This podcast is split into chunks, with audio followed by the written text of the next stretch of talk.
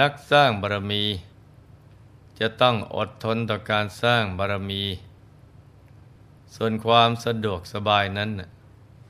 ถือว่าเป็นผลพลอยได้ เป็นผลพลอยดีที่เราจะได้รับจากผลของการทำความดีเท่านั้น เราจึงควรยินดีต่อความลำบากที่เกิดจากการสร้างบารมี อุปสรรคทั้งหลายเนี่ย ไม่ว่าจะเป็นคนสัตว์สิ่งของ หรือดินฟ้าอากาศ จะกลายเป็นเรื่องเล็กน้อย และไม่เป็นอุปสรรคต่อการสร้างบารมีของเรา ให้ดูอย่างพระโพธิสัตว์ทั้งหลาย ที่ต้องประสบพบเจออุปสรรคมากมาย จะทรงอาศัยขันติธรรม และยึดมั่นในอุดมการณ์ อุปสรรคที่เกิดขึ้น จึงไม่สามารถบั่นทอนกำลังใจของท่านได้เลย ท่านมีใจจดจ่อ ต่อการสร้างบารมีอย่างแท้จริง อัธยาศัยนี้จึงติดตัวมา จนกระทั่งถึงชาติสุดท้าย ทรงออกบำเพ็ญเพียร ทุ่มเทเอาชีวิตเป็นเดิมพัน ในที่สุด ระองค์ก็ได้เข้าถึงความสุขอันไพบูรณ์ ความสุขอันเป็นอมตะ พวกเราทั้งหลาย ก็ต้องสวมหัวใจของพระบรมโพธิสัตว์เจ้า ไม่เข้าถึงธรรมกายเป็นไม่ยอม แล้วเราก็จะสมปรารถนา เข้าถึงพระธรรมกายภายในได้ทุกคนนะจ๊ะ พระสัมมาสัมพุทธเจ้า ตรัสไว้ในทีฆะชานุสูตรว่า คนมันในการทำงานไม่ประมาท จัดการงานเหมาะสม เลี้ยงชีพพอเหมาะ รักษาทรัพย์ที่หามาได้ เป็นผู้มีศรัทธา ถึงพร้อมด้วยศีล เป็นผู้ร้อยถ้อยคำปราศจากความตรณี จำระทางแห่งสัมปรายิกับประโยชน์เป็นนิดทำแปดประการนี้ของผู้ของเรือน ผู้มีศรัทธา อันพระพุทธองค์ตรัสว่านำสุขมาให้ในโลกทั้งสองคือ ประโยชน์ในปัจจุบันนี้ และความสุขในอนาคต ตลอดระยะเวลาที่ผ่านมา หลวงพ่อได้นำเรื่องเป้าหมายชีวิต มาเล่าให้ลูกๆ ได้รับฟังกันเป็นประจำเพื่อเป็นการตอกย้ำซ้ำเดิม ถึงความเป็นจริงของการมาเกิดเป็นมนุษย์ เราจะได้ไม่ประมาท และดำเนินชีวิตไม่ผิดพลาด การจะเป็นผู้ประสบความสำเร็จในชีวิตได้นั้น จะต้องตั้งเป้าหมายในการดำเนินชีวิต เหมือนเรือที่ฝ่าคลื่น อยู่กลางมหาสมุทรจะแล่นไปถึงฝั่งได้ นายเรือจะต้องตั้งจุดหมายปลายทางไว้ถูกต้อง และรู้จักควบคุมหางเสือ ให้เรือวิ่งไปถูกทิศทาง เป้าหมายชีวิตมีอยู่สามระดับด้วยกัน ได้แก่เป้าหมายชีวิตขั้นต้น คือตั้งเป้าหมายชีวิตเพื่อประโยชน์ในชาตินี้ เป้าหมายชีวิตขั้นกลาง คือการตั้งเป้าหมายชีวิต เพื่อประโยชน์ในชาติหน้า และเป้าหมายขั้นสูงสุด คือการตั้งเป้าหมายชีวิต ให้ได้บรรลุมรรคผลนิพพาน พระผู้มีพระภาคเจ้า ทรงสอนให้เรานะมีเป้าหมายทั้งสามประการนี้ แล้วชีวิตการเวียนว่ายตายเกิดในสังสารวัฏจะได้ไม่ผิดพลาด ส่วนรายละเอียด จะเป็นอย่างไรนั้น เราก็มาติดตามรับฟังกันเลยนะจ๊ะ สมัยหนึ่ง พรามชื่อทีฆชานุได้ทราบข่าวว่า พระสัมมาสัมพุทธเจ้า เป็นผู้ฉลาด ในการวางแผนชีวิต ทรงรู้จักเส้นทางไปสวรรค์และนิพพาน จึงได้เข้าไปเฝ้าพระผู้มีพระภาคเจ้า กราบขอคำปรึกษาว่า ข้าแต่พระองค์ผู้เจริญ ข้าพระองค์เป็นกระหัตยังบริโภคกามอยู่ครองเรือน นอนเบียดบุตรและภรรยา ยังทัดทรงดอกไม้ของหอมและเครื่องลูบไล้ ยินดีเงินและทองอยู่ พระองค์โปรดแสดงธรรมที่เหมาะแก่ข้าพระองค์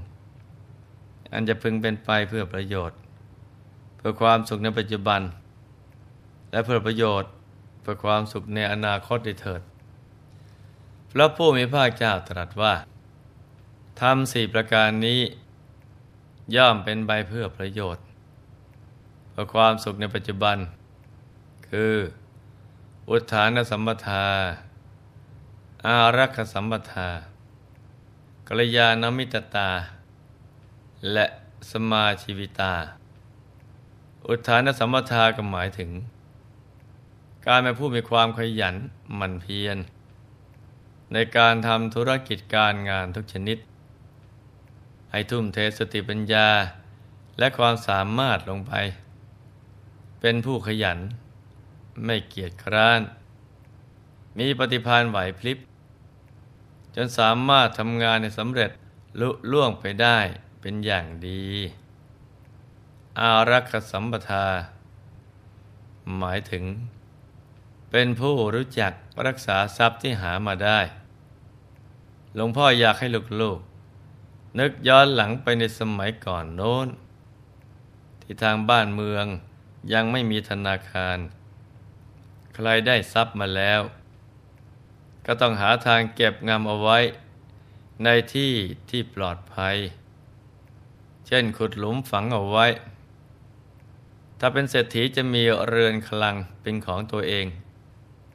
เมื่อมีทรัพย์มากแล้ว จึงจำเป็นที่จะต้องรู้จักเก็บงำเอาไว้ ไม่ให้เกิดโจรภัย อักขีภัย อุทกภัย หรือภัยที่เกิดจากทายาทผู้ไม่ประสงค์ดี มาลักขโมยไปได้ ซึ่งแตกต่างจากสมัยนี้มากพอสมควร แต่ถึงอย่างไรในยุคปัจจุบัน ปัญหาที่เกิดจากโจรผู้ร้าย น้ำท่วม ไฟไหม้ก็ยังเกิดขึ้นให้เราเห็นอยู่ เป็นประจำ เพราะฉะนั้นพระองค์ยังสอน ให้เรารู้จักการเก็บงำทรัพย์สมบัติ เอาไว้ให้ดี ส่วนกัลยาณมิตรตา หมายถึงหาพักพวกที่เป็นคนดี มีศีลมีธรรม ที่จะมาช่วยทำให้ชีวิตของเราจเจริญรุ่งเรืองยิ่งยิ่งขึ้นไป การเลือกคบคน อย่าไปดูเพียงรูปร่าง หน้าตา ฐานะความเป็นอยู่ หรือคำพูดจาดีเท่านั้นนะจ๊ะ แต่ให้สังเกตตรงที่ พื่อนคนนั้นมีความประพฤติดี มีศรัทธา มีศีล รักในการบริจาคทาน มีปัญญาสามารถแนะนำตักเตือนตัวเราได้ คนที่คิดดี พูดดีและทำดี แม้จะอยู่ในสถานะใด ก็ได้ชื่อว่าเป็นกัลยาณมิตรให้กับเราได้เหมือนกัน และสมาชีวิตา หมายถึง จะต้องรู้ทางเจริญขึ้น และทางเสื่อมของทรัพย์ แล้วเลี้ยงชีพพอเหมาะ ไม่ให้ฟุ่มเฟือย หรือฝืดเคืองจนเกินไป บางคนมีความขยันหมั่นเพียร หาทรัพย์มาได้มากก็จริง แต่ก็ไม่รู้จักวิธีใช้ทรัพย์ หามาได้เท่าไหร่ก็ไม่พอ จึงกลายเป็นบุคคลผู้ที่มีรายจ่าย มากกว่ารายรับ ในทำนองเดียวกัน แม้มีรายได้น้อย แต่รู้จักประหยัด ก็สามารถอยู่อย่างมีความสุขได้ เพราะความสุขอยู่ที่การรู้จักพอและสันโดษนะจ๊ะ จากนั้น พระองค์ทรงชี้ทางรั่วไหลออกของทรัพย์ว่าพวกทรัพย์ที่เกิดโดยชอบนี้ มีทางเสื่อมสี่ประการคือ เที่ยวผู้หญิง ดื่มสุรา เล่นการมนัน และคบมิชั่ว เหมือนสระน้ำใหญ่ มีทางไหลเข้าสี่ทาง ทางไหลออกสี่ทาง จึงจะเป็นต้องเปิดทางไหลเข้า ปิดทางไหลออกของสระเอาไว้ โดยการไม่ไปยุ่งเกี่ยวกับอบายามุขทุกชนิด ส่วนทำอีกสี่ประการที่พระองค์ตรัสเอาไว้คือกุลบุตรพูดถึงพร้อมด้วยศรัทธาสัมปทา ศีลสัมปทา จาคสัมปทา ปัญญาสัมปทา ย่อมเป็นไปเพื่อความสุข ในอนาคต แก่กุลบุตร เนื่องจากชีวิตหลังความตายของเรานำไม่สูญต้องเวียนว่ายตายเกิดอีกนับพบนับชาติไม่ถ้วน จึงต้องวางแผนชีวิตในสัมบารายภพให้กับตัวเราเอาไว้ด้วย พระองค์ทรงสอน ให้เราเป็นผู้มีศรัทธาคือ เชื่อพระปัญญาตรัสรู้ ของพระตถาคตเจ้า โดยเฉพาะความเชื่อในสัมมาทิฏฐิสิบประการเบื้องต้น ที่หลวงพ่อเคยกล่าวเอาไว้ เป็นสิ่งที่ผู้ปรารถนาไปสู่สวรรค์ หรือนิพพาน จะต้องให้สัมมาทิฏฐิเข้าไปอยู่ในใจให้ได้ จากนั้นท่านสอนให้เราเป็นผู้มีศีลที่บริสุทธิ์ ไม่ให้ด่างพร้อย อย่างน้อยก็ให้สมาทานศีลห้ากันเอาไว้ ประการต่อมา บุคคลนั้นจะต้องเป็นผู้ไม่ตรณีพระองค์ตรัสว่า ณเวกัทริยา เทวโลกังวชันติ คนตรณีไปเทวโลกไม่ได้ ดังนั้นเมื่อมีศรัทธาดี มีศีลบริสุทธิ์แล้ว ก็ต้องหาโอกาสให้ทาน เพราะทานคือสเสบียงในการเดินทางไกล ที่จะทำให้มีชีวิตไม่อดอยาก เป็นชีวิตที่สูงขึ้นไปเรื่อยๆ และประการสุดท้าย ต้องแสวงหาปัญญาเป็นเครื่องพ้นทุกข์ให้กับตนเอง มันก็หาครูบาอาจารย์ ที่ท่านสามารถชี้แนะ หนทางไปสู่สวรรค์และนิพพาน ให้กับเราได้ ทั้งหมดนี้คือการทำประโยชน์ ให้เกิดขึ้นกับตัวของเราเองนะจ๊ะ ประโยชน์ในปัจจุบันคือ การสร้างฐานะให้มั่นคง ประโยชน์ในสัมปรายภพเริ่มต้นจากการสร้างบุญกุศลอย่างเต็มที่ เพื่อเป็นสเสบียงบุญในการเดินทางในสังสารวัฏแต่ประโยชน์ทั้งสองอย่างนี้เนี่ยก็ยังทำให้เราติดข้องอยู่ในโลก ไม่สามารถหลุดพ้นจากทุกข์ไปได้ จะหลุดพ้นได้มีทางเดียว คือต้องทำประโยชน์อย่างยิ่งให้เกิดขึ้นโดยการทำพระนิพพานให้แจ้งโดยเริ่มต้นจากการทำใจของเรา ให้หยุดนิ่ง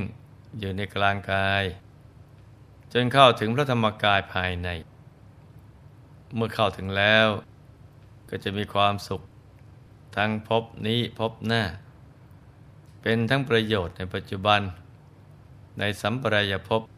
และในสังสารวัฏดังนั้นเมื่อเรารู้อย่างนี้แล้วก็อย่าได้ประมาท ให้ตั้งเป้าหมายชีวิตกันเอาไว้ให้ดี และก็มันขวนขวาย ในการปฏิบัติธรรมทำใจหยุดนิ่งของเราเรื่อยไป เพื่อเราจะได้ไปถึงจุดหมายปลายทางกันทุกคนนะจ๊ะ ในที่สุดนี้หลวงพ่อขออำนวยพร ให้ทุกท่านมีแต่ความสุขความเจริญ ให้ประสบความสำเร็จในชีวิต ในธุรกิจการงานและสิ่งที่พึงปรารถนา ให้มีมหาสมบัติบังเกิดขึ้น